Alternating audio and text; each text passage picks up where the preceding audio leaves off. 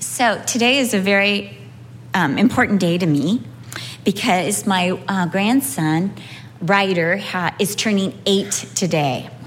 And it's so funny how you can look back and I can remember eight years ago, my daughter was sure he was going to be early, so she made me go up there on, um, on October 30th, and we waited for two weeks for his arrival. and I remember I had never watched House Hunters before. But I think I saw every episode that there was of House Hunters, plus Perry Mason.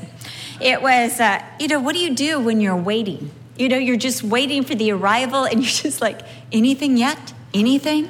So two weeks later, he came, but um, I just adore this, this little guy, this little guy who's getting big. He just uh, made a video writing his um, present that he got from Grandma and Grandpa B. That's our name. For Brodersen. But where Grandma and Grandpa B, and um, he made me a, a, video, his dad did, of, of Ryder riding the little bike that we gave him for his birthday. it's so cute. He's like, his dad says, What do you want to say? And he says, Thank you, Grandma. Hashtag best grandma in the world. And you're like, I live for that moment. But I think that's so funny. He's seven. Hashtag. Hashtag. Because he got his present early we had to have a face talk about that and all the reasons he needed his present early because he knew what it was and he wanted it early. But while he was living with us, he loved to play dot to dot. We like to do dot to dot books. And I would have the right side and he would have the left side. And we would open these books and we would look at the pictures. There were 50 dots and we would guess what they were going to be. It might be a car, it might be a train, it might be a building, or it could be an animal like a shark or a squirrel or a monkey. And I'd say, I think mine's going to be an elephant. And he'd say, you know, I think mine's going to be a man eating shark. And then I'd have to wait and he'd say, ready, set. And he'd start putting his together. You know, and he'd get to like number 10. He goes, okay, go, grandma. You know, you're like, and I always had to make sure he won the dot to dot. That's just part of being a good grandma. And we never knew what image for sure. In fact, a couple times I was really surprised by those dot to dot books. I was sure in my mind what it was going to be, and it turned out to be a camel and not an elephant, which was something else. But sometimes our life is like those, those pages of dot to dots. We have these marked moments in our lives times of deliverance or times of divine provision, testimonies where you can look back and say, wow, God did this, and God did this, and God did this. And they're kind of spaced apart. Just like if you look at the children of Israel through the Exodus, it was kind of spaced apart, these miracles. And yet, as we begin to connect the dots in our own life of these times where, where we have really felt and known the presence of God, an image emerges. An image emerges of a faithful God, of God's hand with us and upon us, of a delivering God, of a sustaining God, of God who pours out his grace upon us, and of a very, very present God. I have a friend who just went to be with the Lord about six months ago. His name was Will Templeton. He was 95 years old. Just one of the most amazing men And I knew that Will had accepted the Lord later in life. He had been in his late 40s when he gave his life to Jesus. So, knowing that he was getting close to heaven's gates, because he told us he was, he even, he and his wife um, came up to visit Brian to give us his funeral plans. So we would know exactly what hymns and what songs he wanted at his funeral. He was just this amazing Christian man that we absolutely adored. But I wanted to hear his testimony. And so I said to Will, So, Will, tell me, you accepted the Lord later in life. What finally did it for you? And he said he couldn't do it that way. Will was very strong. I can't do it that way. That's not the way to do it, Cheryl. I need to go back and I need to connect the dots for you. And I said, All right. So then he starts telling me, Now, I was in California and my dad got a transfer to New York when I was 11 years old. And when I was back in upper state New York, my dad's boss's daughter came with her best friend to the door. And the boss's daughter's best friend was Connie, my wife.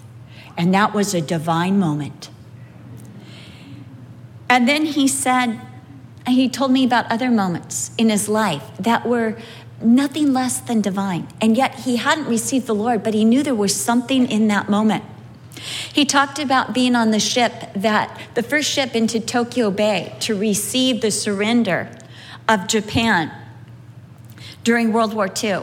He told us of being in the South Pacific when waves over 50 feet tall were assaulting the aircraft carrier that he was on and of God saving him again and again and again. And so he said, sometime around when he was 48, he just connected the dots in his life. And when he connected those dots, he saw the picture of a God that had been an active force in his life for a long time. The picture of a Savior loving him took shape, and he received Jesus as his Savior. The same could be said for David. David, called by different titles, I love how God always refers to David as my servant David. David saw himself as a shepherd or the sweet psalmist of Israel, anointed by God, and others saw David as hero and king. But David could look back over his life and he could connect the dots of God's faithfulness. In 2 Samuel 4 9, David had just been given the throne of, of Judah, and he was about to receive the throne of Israel. By this time, he had been in Hebron, reigning over Judah for seven years. And he was, a, he was about to be given the throne of all of Israel. All those promises that God gave him were about to come to fulfillment. And he says this in 2 Samuel 4 9. As the Lord lives, who has redeemed my life from all adversity. David at this point could look back and connect all the dots in his life. And what emerged was a God who had redeemed him over and over again from all adversity. Now, this word redeemed is an interesting word. It doesn't mean spared, it doesn't mean kept him from. Rather, it means made it worthwhile. David could say, The God who made every hard place in my life worthwhile. So, David was actually saying, All that I've been through, God made it count for something. He made it purposeful, He made it important. But it also implies more than just giving it worth, it also implies deliverance. The God who delivered me in all these different places and made it worthwhile. This is what the picture is that's emerging as David begins to connect the dots. He saw a picture of God as redeemer or restorer. He would write in Psalm 23 3, He restores my soul. He would write in Psalm 30 11 that God had turned his mourning into dancing. This is the same picture that we have in the minor prophet Joel 2 25, where Joel writes, um, he writes this as he is taking notes on what God is saying to him. God says through the prophet Joel, So I will restore to you the years that the swarming locust has eaten, the crawling locust, the consuming locust, my great army that I sent among you. God is a God that restores, He gives value to every adversity. He's the God who redeems, who saves us and gives value to all of our adversity. Paul would say this concerning God as our Savior, 2 Corinthians 1 9 through 10. Yes, we had the sentence of death in ourselves, that we should not trust in ourselves, but in God who raises the dead, who delivered us from so great a death and does deliver us, in whom we trust that He will still deliver us. God has delivered, is delivering, and will deliver. God is a deliverer. One of my favorite songs is the hymn, He is able to deliver us. He is able to deliver me. He is able to deliver me. You know that one. Though by sin oppressed, go to Him for rest. I'll never be a choir director. I can see I'm not getting the choir to sing. The choir's just going, okay. I don't think we know that one. Good one. Sometimes we fail to see God as a deliverer. And if we are failing to see God as a redeemer and a deliverer, it's because we are not connecting the dots. We're not looking back retrospectively and seeing how God has always been there. He has always been there. He has always been working. Maybe maybe it's because we're saying, well, you know, I got myself out of that or I barely escaped that one. Maybe we are believing in fortuitous concurrences of nature. Maybe we are believing that time just made it heal.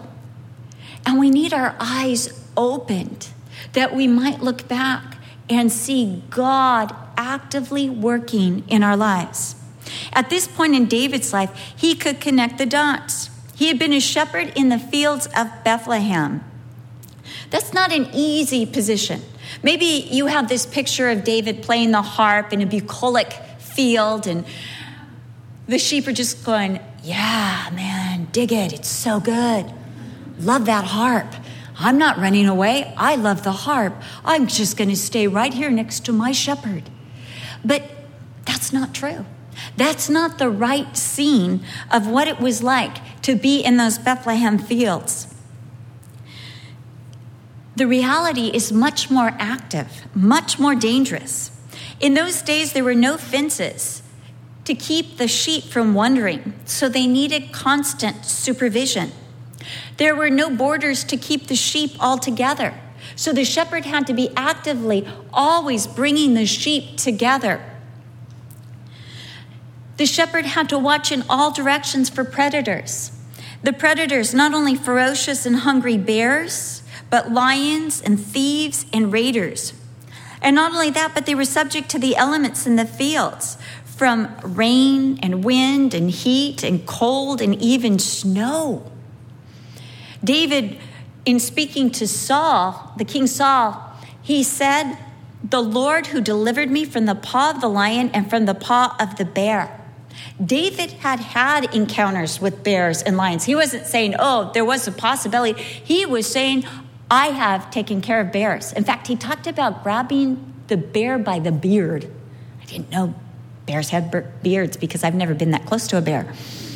I saw two cute ones at a zoo one time through plexiglass, and that was just about as close as I ever wanted to be to a bear. My dad told the story of being in Yosemite. His parents used to go camping every year, and hearing this lady just screaming these death curdling screams. So he grabbed um, whatever was near him, some kind of stick, and he went charging into the tent next door and he said, There's this big old brown bear licking the cold cream, the strawberry cold cream off of this lady's face. And she's just like, ah! And uh, my dad, he said he doesn't know what happened. It just had to be the Lord because he was a teenager. He took his stick and he just chased that bear right out of the tent, and the bear ran away from him. But David talked about grabbing the bear by the beard and then he talked about taking the lion and taking the lamb right out of the lion's mouth. I mean, that's amazing. And he's a kid. He's just a kid when he has these experiences in the field. Not only that, but there would have been snakes in that field. I mean, he's like, oh, yeah, snakes, that's nothing. I can't believe that's nothing. Did I tell you about the lady in Tallahassee? The sweet lady, Catherine? with the flip flops on that were kind of worn through. And we're walking up to the cottage where we're staying, and this red snake comes out and starts going towards her, her foot. And I'm like, snake, snake, because I hate snakes. And if there weren't four women, I would have run away, but they were there and they said it was scarier out there because there were alligators. So I'm right near, I'm staying on the threshold, you know, just watching this red snake going after her foot in this flip flop. And she goes, Oh, that, that's just a worm. And she kicks it away with her flip flop. And then it goes under the threshold. And I'm like, I have to step over that threshold. And I'm trying to be brave because I'm their speaker. And I need to look like I'm a woman of faith. Yeah, snakes. Yeah, nothing. But David in these fields, you know, he didn't even mention the snakes because they were that little worm. They were nothing. He was dealing with bears and lions and raiders, people that wanted to steal that sheep. Those sheep, not just that one, but the others also. But David could connect the dots. He could say, God delivered me from a bear, He delivered me from the lions, He delivered me in the field, and He is able to deliver me. Next, we see that God delivered David from the Philistine giant in 1 Samuel chapter 17. Goliath was over nine and a half feet tall. The tip of his spear weighed 15 pounds. He was covered in bronze armor. He even had a helmet of bronze, and he had been a warrior since his youth.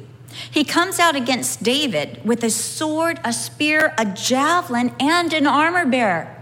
And there's David, no armor on, just his everyday clothes as a shepherd in Israel.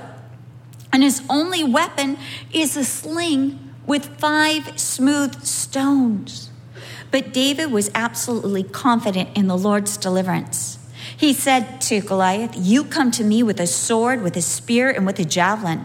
But I come to you in the name of the Lord of hosts, the God of the armies of Israel, whom you have defied. This day the Lord will deliver you into my hand, and I will strike you and take your head from you. And this day I will give the carcasses of the camp of the Philistines. I mean, David's like, Hey, you're just small potatoes. Wait till you see what I do to your friends. The carcasses of the camp of the Philistines to the birds of the air and the wild beasts of the earth, and all the earth may know that there is a God in Israel. Then all this assembly shall know that the Lord does not save with sword, spear, for the battle is the Lord's, and he will give you into our hands. We're told then that Goliath arose and drew near to David. And David actually ran at the giant, like, let's get this going. And he takes a stone, he puts it in the sling, he starts it going round and round. And that stone hit the only place that was vulnerable on Goliath, right straight into the forehead, and the giant went down. Now, when I was growing up in Sunday school, we used to sing a song, Only a Boy Named David. This is my singing day. Only a little sling, only a boy named David, but he could pray and sing. So that was one of the songs, and it you know, talks about the sling, and the sling went round and round and round. And one little prayer went up to God, and the giant came tumbling down. Well, Ryder, um, the eight year old today, when he was a little boy, he, well, he actually has a thing called apraxia, which is a disconnect from his um, brain to his mouth. He's brilliant. He's very, very smart. In fact, when he tested, he tested very brilliant and very manipulative, which I already knew. but it, he had to have special lessons to learn how to talk. And though he couldn't talk, he could sing that song. In fact, we got him to be, at three, we got him to be in our Christmas play that we did because we, he didn't want to put on the costume, but we told him, okay, it was a lie. I'm sorry, it was his mother, not me. I just went along with it. But she told him it was David's costume. And he's like, only a boy named David? Yes, only a boy named David. All right, I want to wear it. So he came down the aisle at three years old in only a boy named David's costume with his tongue out. You didn't see it, but his, he was sticking his tongue out at everybody. Everyone's like, oh, how cute. He's like, I told you, highly manipulative. He's, he's one of those kids that only grandma can love, adore. But he was so taken with it. So he, when he was tested for his apraxia, they're asking him, Do you know row, row, row your boat? And he starts going, and round and round and round and round and round and round and round. And one little prayer went up to God, and the giant came tumbling down. And then he cut off his head. And Kristen's like, oh God, don't let these people who are testing him know what he's singing. She's like, she was afraid that they were gonna, eh, Michael and she were gonna get in trouble for, you know, what kind of violent stories are you telling this child and teaching him songs? So they're praying that they don't understand and they don't understand. So the tests come back, and again, he's highly intelligent. He's got apraxia, and the girl looks at her and says, And we're both Christians and know the story of David. and winks. God delivered David from the bear, the lion, the predators. God delivered David from the giant. But God also delivered David from Saul's jealousy, which turned into a murderous vendetta, as jealousy often does. We're told in 1 Samuel 18, verse 11, that Saul sought to spear David twice. He tried to entrap him at a dinner in which he had ordered his servants to kill David in 1 Samuel 20. But David was divinely warned. He tried to take David from his house and kill him, but David escaped through the window in 1 Samuel 19. Saul then went to Ramah because he heard that David was with Samuel. And Saul sent three different armies down to capture David. And I love what happened with every army. Every army was filled with the Holy Spirit, and the men began to prophesy. So Saul, after the third army is down in Ramah prophesying with Samuel, decides to go down himself. He's going to take care of David himself. And what happens when he gets down to Ramah? We're told that he's overcome by the Holy Spirit. He strips down bare and he's writhing on the ground prophesying. God knew how to take care of David. At another time, when David was in the wilderness of Maon, Saul was almost on David. David was moments away from being captured when Saul received news that the Philistines had invaded Israel, and Saul was called away. Another time when David was in the wilderness of Engedi, Saul went into the very cave that David was hiding in, but God again delivered David. Another time in the wilderness of Ziph, Saul came with 3,000 chosen men, but a great sleep fell on Saul. And then we're told in 1 Samuel 23, verse 14, that Saul sought David every day, but God did not deliver David into his hand. We also see that God delivered David from the Philistines. Saul thought that he could have David killed by the Philistines if he just required a dowry from David that would require him going among the Philistines. But David completed this dowry and was not slain by the Philistines. We read in chapter 21 of 1 Samuel that David was actually captured by the Philistines in Gath. And the Philistine leaders were saying, wait, wait, wait, this is the one that they sing about in Israel. He's a hero in Israel. We've got to do something about him. But in the court of Achish, David feigned madness. And Achish was like, Get this madman out of my court. I can find a Philistine madman. I don't need an Israelite one, too. And David was spared. In chapter 27 of 1 Samuel, David was ready to go with the Philistines into battle. No doubt he had plans to, to turn and to fight for Israel. Nevertheless, God spared David again from fighting alongside the Philistines or losing his life in the very battle in which Saul and Jonathan died. God also, at this point, had spared David from betrayal. Michal, his first wife, lied to Saul and said that David had threatened her in 1 Samuel 19. So he was betrayed by his wife, and then we read that Michal, his wife, married another man. He was spared from Doeg the Edomite, who told Saul exactly where David was and how he had conspired with the priests at Nob in 1 Samuel 22. In 1 Samuel 23, we're told how David was betrayed by the Ziphites, who informed Saul of David's hiding place in the wilderness. They were looking, they were spying on David so that they could betray him. These were his own countrymen. We're told also in 1 Samuel 23 that David heard that the Philistines had attacked the people of Keilah. David went down with his men and they delivered the people of Keilah from the Philistines. While they were in Keilah with these people, word came that Saul was coming to Keilah. As David prayed, he said, Lord, will the people of Keilah deliver me into the hands of Saul? And the Lord said, Yes. And David was betrayed by the very people he had saved. We're told in 1 Samuel 30 that David was betrayed by his own men. Remember, these were the men that David accepted when they were distressed and indebted and discontent and brought them in and took care of them in the wilderness and other places, looked out for them. But when the Amalekites invaded Ziklag, the place where David and his men were living, and the Amalekites took the wives and children of David's men and burned down Ziklag, the men wept until they couldn't weep anymore, and they talked about stoning David.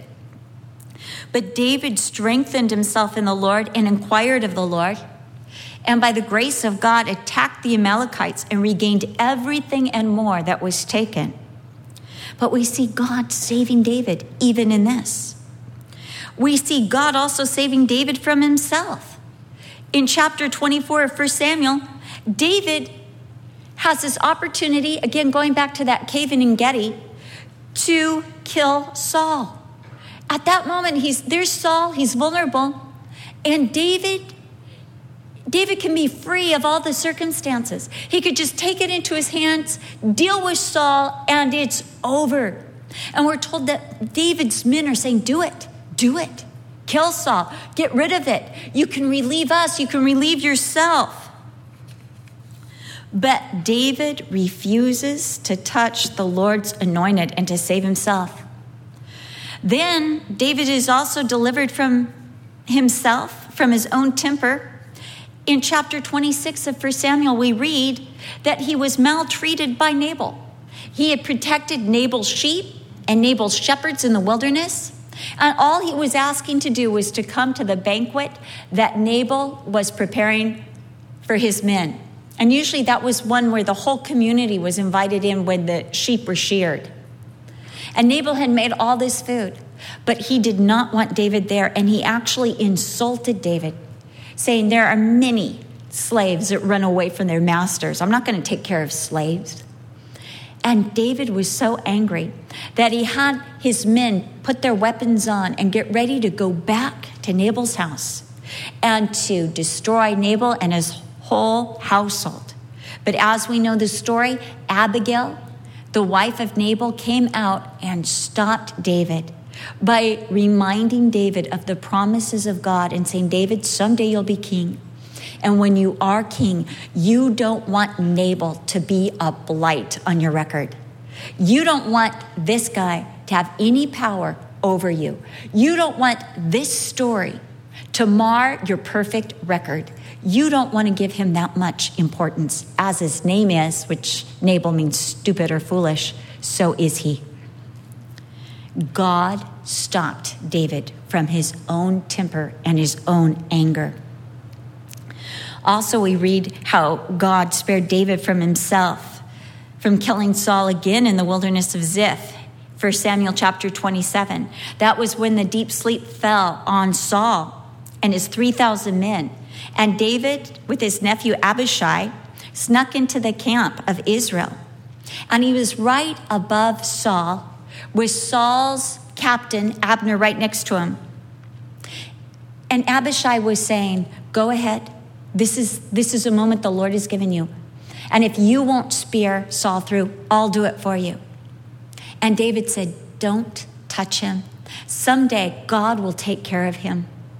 He might die in battle, he might die of natural causes, but it will not be my hand that is lifted up against Saul.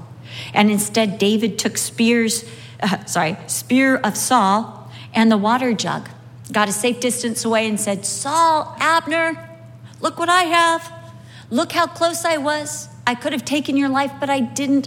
Please let my life be as much value to you as your life is to me.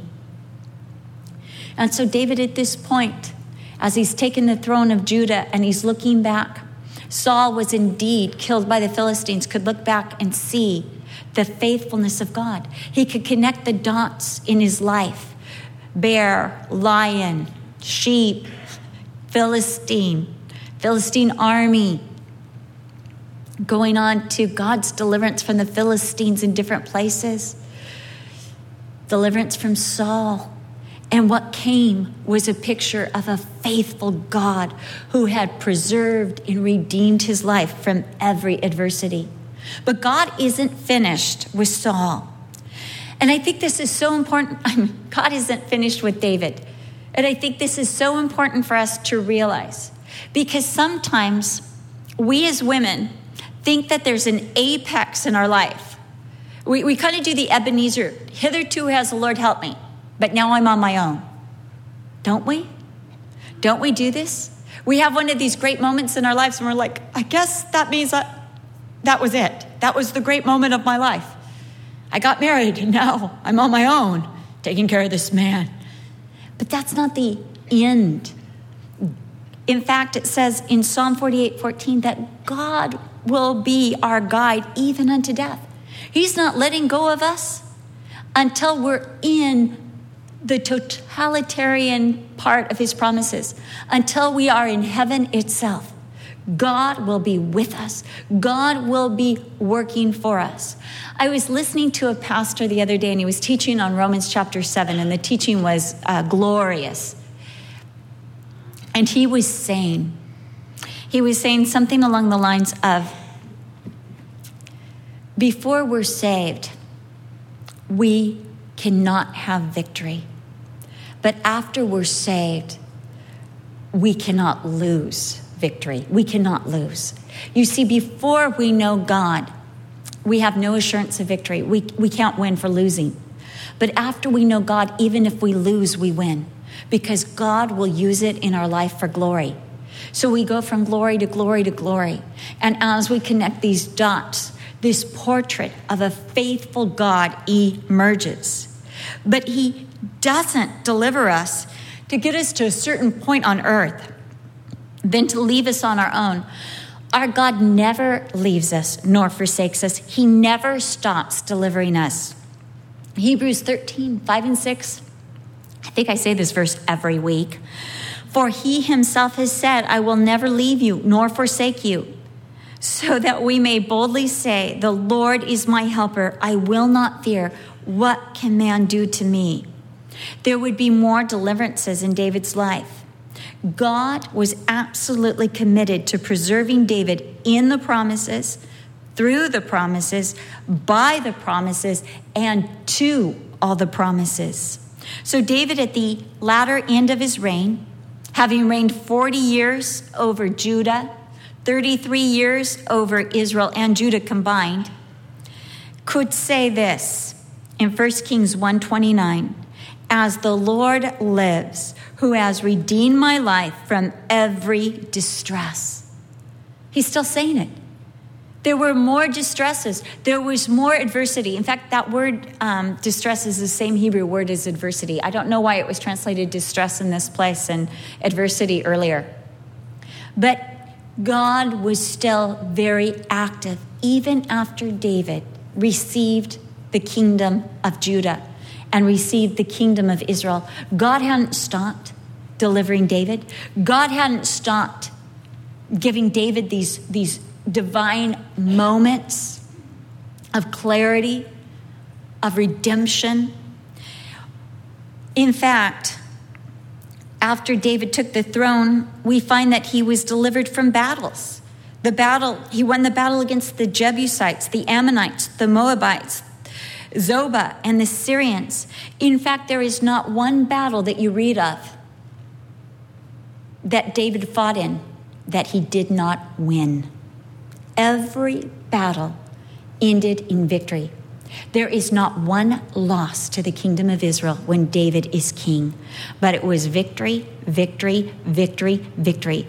At one point, Joab got, had gone into battle, Joab being David's general and nephew, with his brother Abishai, again, David's nephew, and they were outnumbered. The Syrians had joined with the Ammonites, and they were coming on both sides. And Joab saw that the battle line was against them, and he turned to Abishai and he said, You fight these guys, I'll fight this side. And if you need me, I'll come to your aid. And if I need you, come to my aid. But let us be strong and fight for our people and the cities of our God, and may the will of the Lord be done. And it was a victory. victory, victory, victory, victory. And David could look back and say, wow,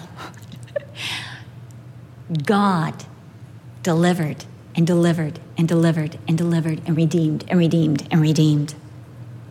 God also delivered David from the consequences of his own sin. In 2 Samuel 11 through 12, he committed adultery with Bathsheba. He should have been stoned. He had her husband murdered. He should have been stoned. And yet, when David repented, when he said, I have sinned, the prophet Nathan said, You are forgiven. God redeemed and delivered David from David's sins. This is what our God does. He delivers us from our own nature, from our own sin. He, sometimes God, have you ever felt that God backs up and, and He lets you, He lets you see what you really are? And you're like, please come back quick. I'm scaring myself. You know, because we have that duality in our nature, don't we? I mean, last night, I got so mad at Brian. I couldn't believe I could be that mad at Brian. Because he was sitting in the black chair while I was trying to pack for the retreat. And I didn't know what I was going to wear. And I was having dilemma after dilemma after dilemma. And he was telling me what I needed to do today. You know how men do that? And I was like, Are you aware that I have to be at the church at eight and I have to be packed and I'm going to the retreat? Yes, but you need to call this person and you need to do this and you need to do that. I'm like, When? When am I going to do this? And I said, You know what? I'm just going to be honest with you. I want to call you stupid, but I won't. Because I don't want to sin. But that's what I want to call you. And it, it's right there. And he goes, Yeah, I can tell. Go ahead.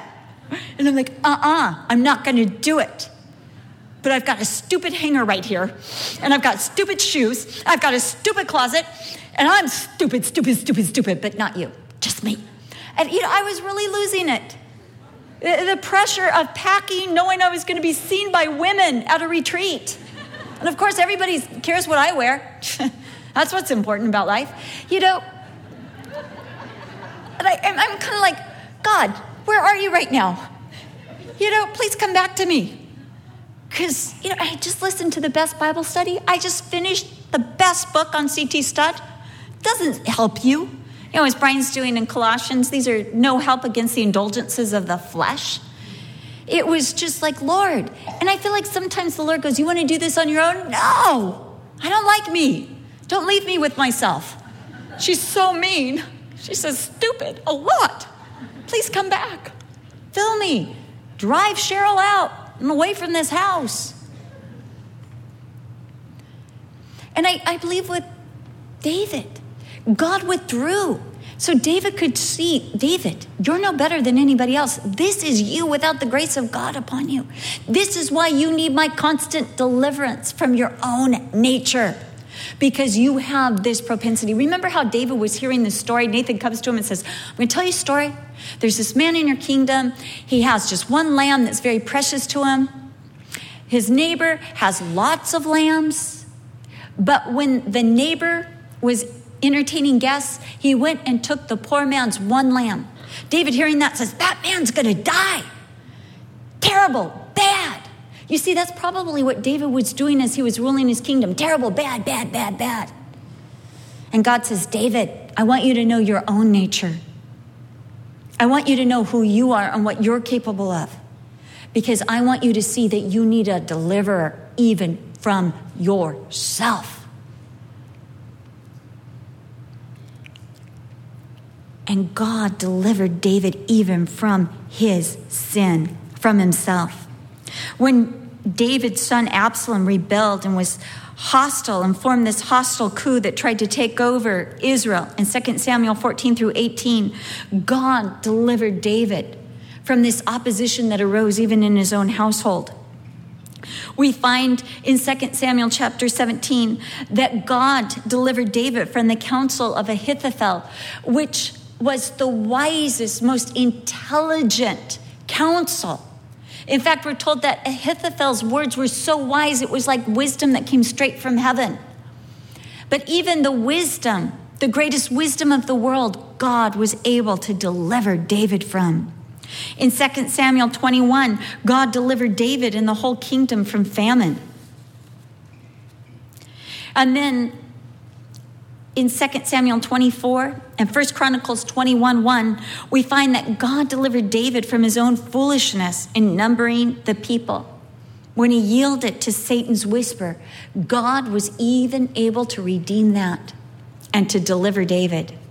And then in 2 Samuel 21 16, God was able to deliver David in his own weakness. God delivered David from Ishbi Benob, who was a relative of Goliath, a son of Goliath who had come to avenge his father's death and had David cornered, and David was about to die, but God stepped in.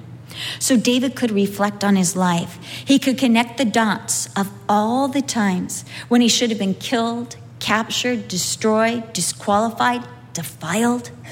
But God had redeemed him.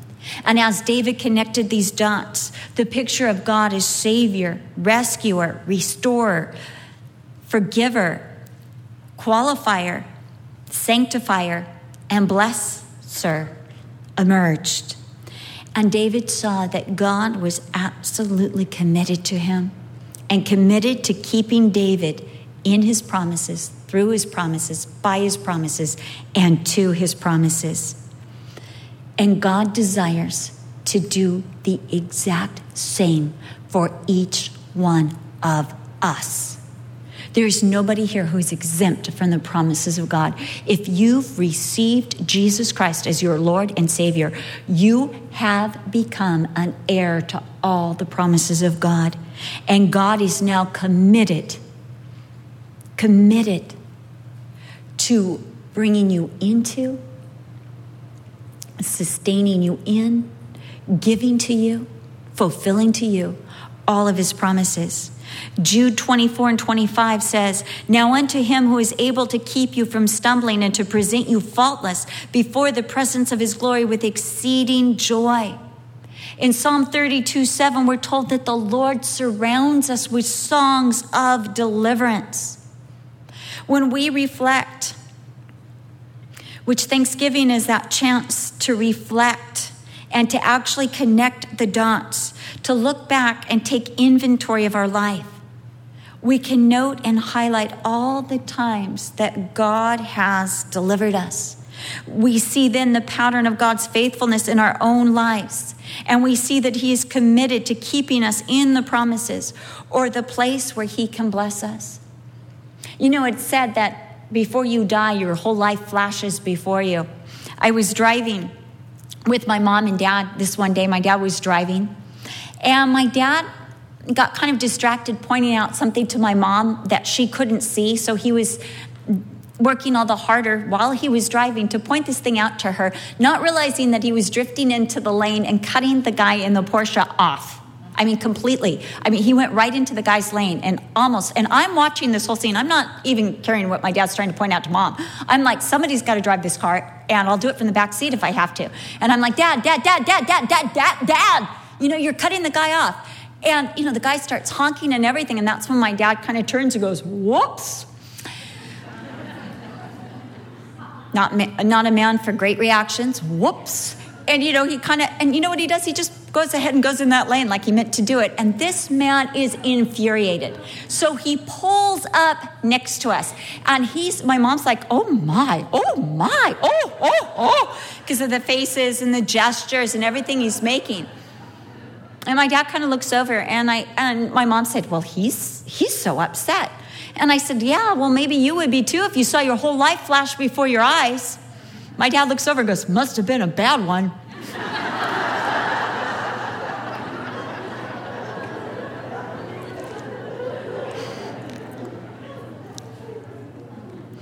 As you mark those places where God has delivered you, you see, if you look back, that God has delivered you from dangers, seen and unseen. All of us have places. We have a testimony where we could say, God delivered me at this place.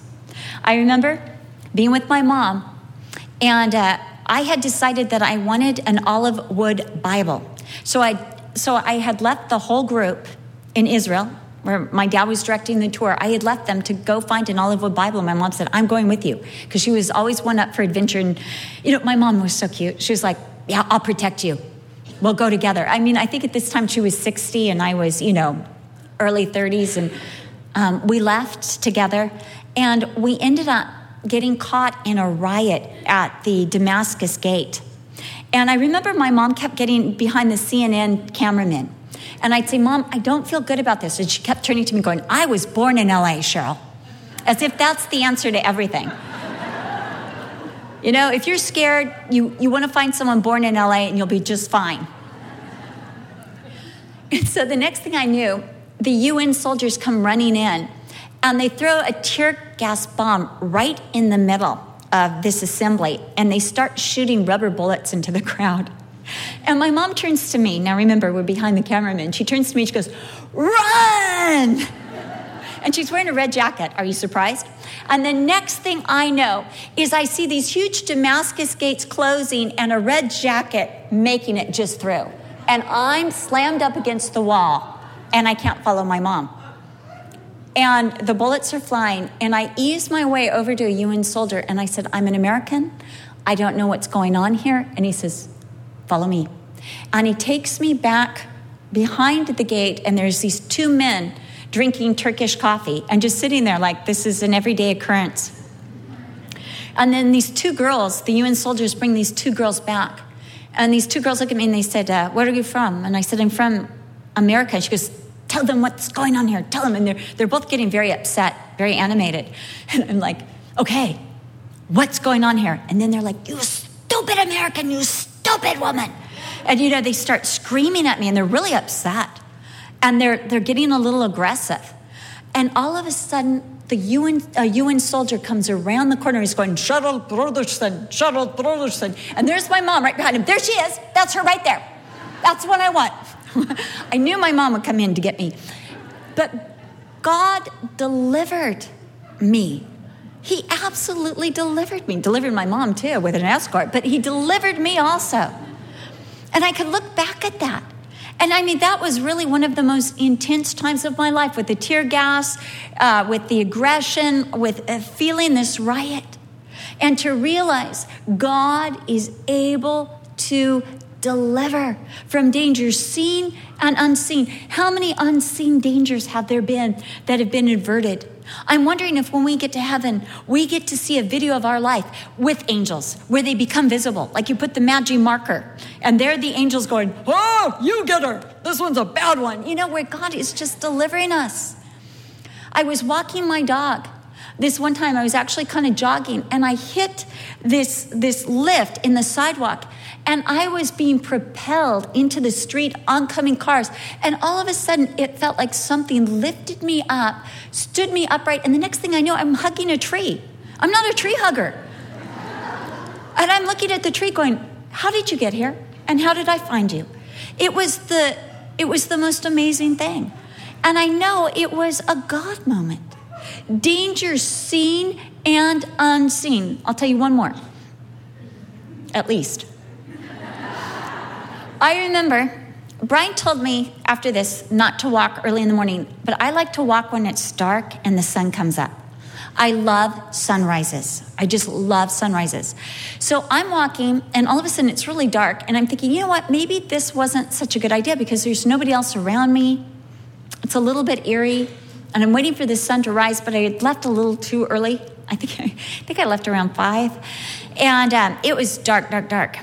And I started to think, I don't know if I'm safe. And all of a sudden, this huge man came around the corner, huge, but he had his hands lifted up and he was singing a hymn at the top of his lungs.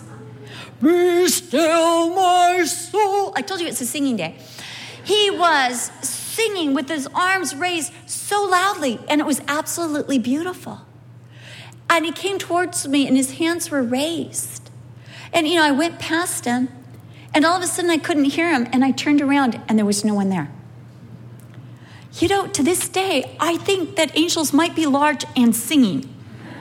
and go at walks at five o'clock in the morning. I wouldn't test this if I were you because Brian told me I wasn't allowed to test it again. I'm not allowed to walk till the sun's up, so I have to look at the sunrise out my window now.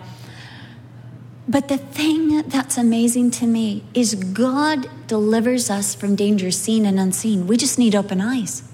We need to take inventory of what God has already done. God delivers us from giants, those insurmountable, looming, aggressive obstacles to victory. God delivers them. When they seem like there's no vulnerable spot where they can be taken down, what does God do? He finds the vulnerable spot and He takes them down. God delivers us from hatred and enemies and those that have a vendetta against us. God delivers us from ourselves. God delivers us from this world. God delivers us from betrayal. God delivers us in every battle. God delivers us from sin. God delivers us from bad counsel, from bad decisions, from bad family. God delivers us. And as we connect the dots, what we see is that God has always been faithful. As you connect the dots in your own life, you will find this image emerging of a faithful God who has been an ever present help in the time of trouble, a God who has never failed you, a God who has always come through. And this should inspire you to know that He is not done with you, He will continue to be faithful. Jessica Newman, who went early to the retreat, sent me the lyrics of a song that I absolutely love this song. It's a song by Matt Redman that's called Never Once. And I want to end today's study with reading you these lyrics that you might take them as your own. And this is what it says Standing on this mountaintop, looking just how far we've come, knowing that for every step you were with us kneeling on this battleground, seeing just how much you've done, knowing every victory was your power in us. Scars and struggles on the way, but with joy our hearts can say, yes, our hearts can say, never once did we ever walk alone. Never once did you leave us on our own. You are faithful, God. You are faithful. Can your heart say, You are faithful, God? You are faithful? It can if you will simply connect the dots of your life. And you will be surprised at the incredible image that emerges of a faithful God who is absolutely committed to you, who loves you, who is for you, and is bringing you into all of his promises. Let's pray.